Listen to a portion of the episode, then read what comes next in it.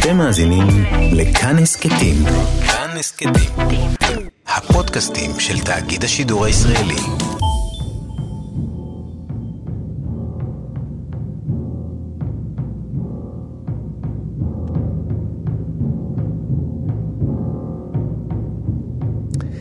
באיזה עולם תרבותי קורסאווה פועל? מה הוא תורם לעולם התרבותי הזה?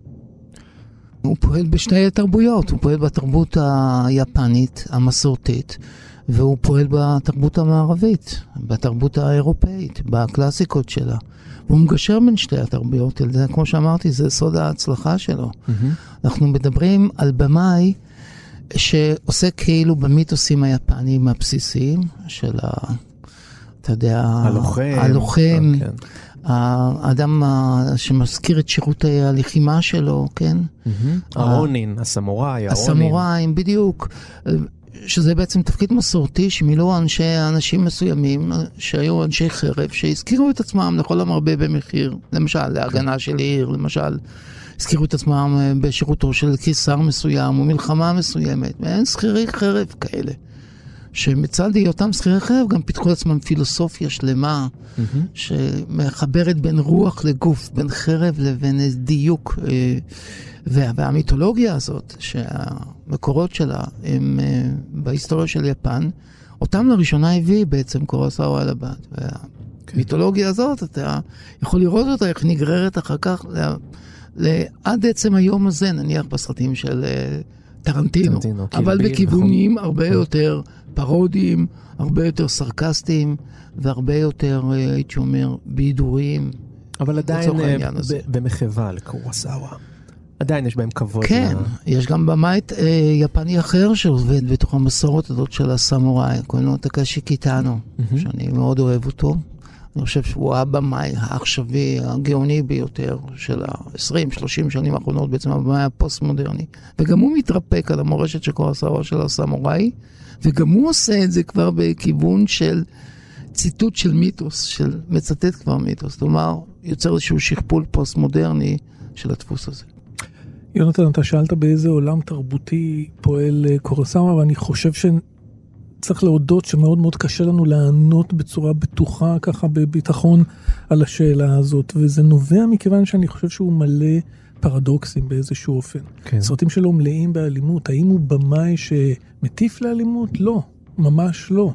אז איך, איך אתה מיישב את הצורה הזאת, המאוד מאוד קולנועית, המאוד מעניין. אקספרסיבית של אלימות, עם מסר שהוא בעצם מסר הומניסטי? כן. איך אתה מיישב את העובדה שהחומרים של קורסאווה הם חומרים מלודרמטיים, אבל אני לא הייתי אומר שהוא מייצר מלודרמות. אני חושב נכון. שהחומרים הם מלאי פאתוס, הם מלאי מלודרמה, אבל זה לא בדיוק מלודרמות, בוודאי לא מלודרמות בסגנון ההוליוודי. כן. האם הוא במאי שעוסק בהיסטוריה של יפן, או שההיסטוריה בעצם אלגוריה למצב הנוכחי של יפן פוסט מלחמת העולם השנייה? Mm-hmm. קשה לנו לשים את, את האצבע ולהגיד בדיוק מה הוא העולם התרבותי. אני חושב שזה מה שמעניין בקורסאווה, שהוא באמת מצליח גם 60 שנה ויותר מאז שהוא יצר את היצירות שלו, ל- ל- להרשים כל כך ולהיות מצוטט כל כך, ו- ולהיות עכשווי באיזשהו אופן, נכון. ורלוונטי עבורנו היום, אה, כשמדברים על קולנוע, מדברים בכלל על אומנות. אה, לכן אני אומר שכל מה שנדבר פה יהיה במידה רבה באיזשהו ערבון מוגבל מתוך נקודת מבט שהיא מערבית, בסדר, מתוך, מתוך סקרנות עצומה, מתוך הערכה לקולנוע הגדול מהחיים של קורסאו, אבל אני חושב שאנחנו צריכים לגזור על עצמנו גם איזושהי צניעות ביכולת הפרשנית שלנו, אה, אה, את, את כוונותיו ואת התרבות שלו.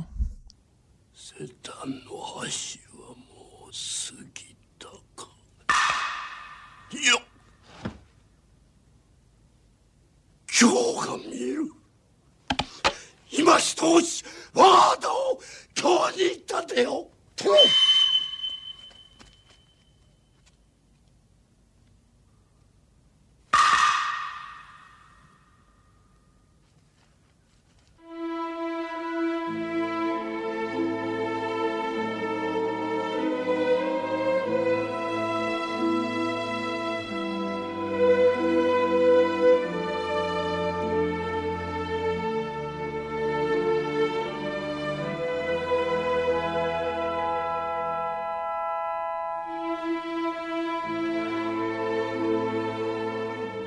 בואו נדבר רגע על הטכניקה הצילומית והעריכתית של קורסאווה, וזה לא עניין של מה בכך, כי קורסאווה היה חדשן גדול. למשל, הוא זה שקידם את נושא ה-slow motion בסרטים שלו. זה לא היה דבר מקובל כל כך לראות את נעיצת החרב בקורבן והמוות האיטי, הנפילה של הקורבן אחרי תקיעת הסכין. פתאום הקולנוע באופן מודע לעצמו מגיש לצופה את המוות ואת הנפילה בסלואו מושן.